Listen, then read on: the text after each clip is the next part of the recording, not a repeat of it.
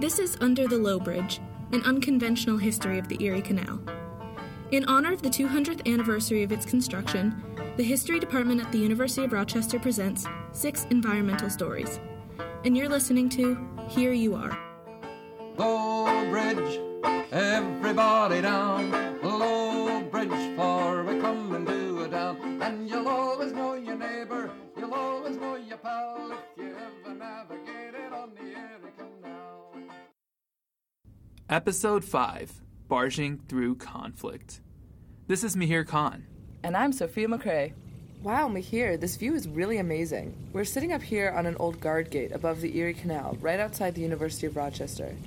This is basically a 30 foot wall of iron and wood, hovering just above the surface of the canal.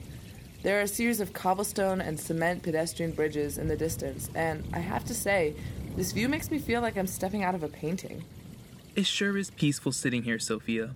The view from the top of this gate has to be one of the best views in Rochester, as in front of us is the crossing of the winding Genesee River and the cherished Erie Canal, as well as the picturesque hills and forestry of Genesee Valley Park. As rustic as this park seems in my eyes, I can't shake off the unnatural feeling the Erie Canal brings.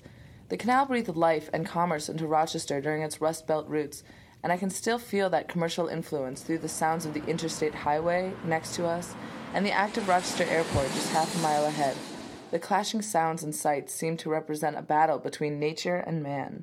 Interesting that you bring that up, because this spot was the source of a huge conflict just over a hundred years ago, one more tangible than the one you described. No way, this spot? What do you mean? You see, back in the turn of the 20th century, the state engineers of New York had a problem.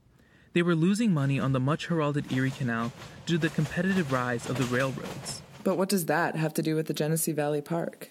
Well, there's the dilemma. The existing route of the canal through the heart of downtown Rochester was too small to accommodate the larger ships that could better compete with railroads. So the engineers proposed several new routes for an updated Erie Canal. So they chose straight through the park? Exactly.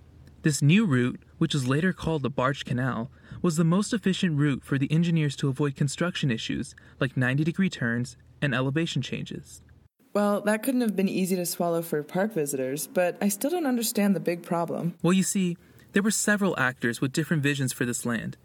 The Genesee Valley Park was opened to the public in 1891, and just within the first decade of operation, the Parks Commission of Rochester was already at odds with the Olmsted firm over how land usage had progressed. As in Frederick Law Olmsted? He was the guy behind Central Park in New York, right?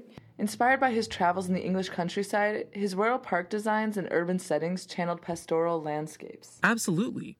Not only did he design GVP in 1888, but he was also hired for Seneca Park and Highland Park in Rochester as well. Okay, so it sounds like Rochester was also in the midst of parkomania, like many other industrial cities around the US and Europe, which was the conversion of public lands and urban areas to green spaces. I know before such spaces were established, people spent their leisure time walking in places like cemeteries. Right. So in 1891, all that was here was the river and different elevations of land. Otherwise, a lot of what we see in front of us had yet to exist. In fact, Olmsted and his right hand man, C.C. Laney, scoped out the entire GVP landscape, planting thousands of trees to cover up railroad tracks. And they even introduced a flock of sheep, white tailed deer, an American elk, and a bear to the park. Wow, sounds wild. Rural park design by Olmsted was widely seen as an antidote to modernity. It was a civilizing force of bourgeoisie values and a place of recreation and leisure, a space where people of all classes could stroll and revel in nature. That's exactly how GVP started, as the original plans for the park contained a compromise. Olmsted got to preserve the land's beauty, whereas the Parks Department got the recreational haven they sought for the area with a few small facilities. But in the first decade after the park's completion, the Parks Commission placed an increased emphasis on recreation, as further developments in the park led to facilities like ball grounds, an ice skating rink, a boathouse, and by 1901, 15 holes of golf that spanned almost three miles of the park. Special deals were even made for a merry-go-round and a refreshment stand. Sounds more like carnival grounds than a rural fantasy of Olmsted's creation. But honestly, people must have really loved it. Exactly. People did, but Olmsted didn't.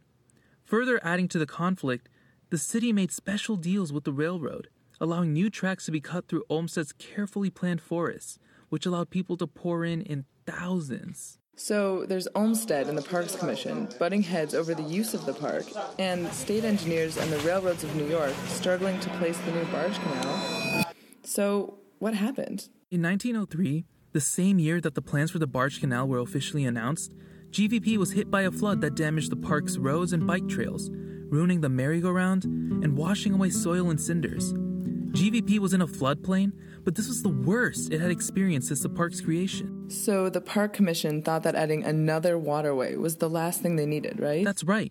On the other hand, the Olmsted firm thought the canal would ruin the aesthetic beauty of the park's rustic charm. So, given where we are, I'm assuming the canal won? Well, actually, in a way, everyone won. After many nasty negotiations between these people, this ended up being the final part of the entire barge canal system to be constructed. As part of the agreement, the engineers built a dam where the canal intersected the river, which actually helped alleviate the Genesee River's flooding. And with engineers building artistic bridges across the canal and river throughout the park, the Olmsted firm begrudgingly made what they said was the best out of a bad situation.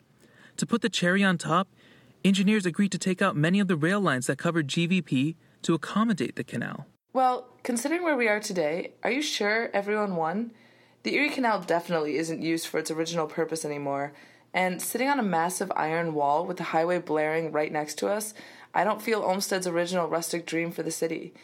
At this point, the entire dispute seems trivial, not only over the intended design and land use, but it also speaks to the fundamental differences in the way that all these actors perceived and interacted with nature. This space now just serves as a physical timeline of the last 200 years of transportation and infrastructure change. It has a less peaceful history than we'd like, but those are the layers of history that have been written and rewritten over this land. Each layer just represents the different ways humans have tried to manipulate nature for their own benefit throughout the years.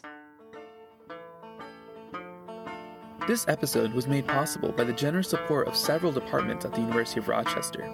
The Here You Are team would like to thank Melissa Mead and the Department of Rare Books and Special Collections, Blair Tinker and the Digital Scholarship Lab, Stephen Roessner at the Department of Audio and Music Engineering, and last but not least, the Department of History.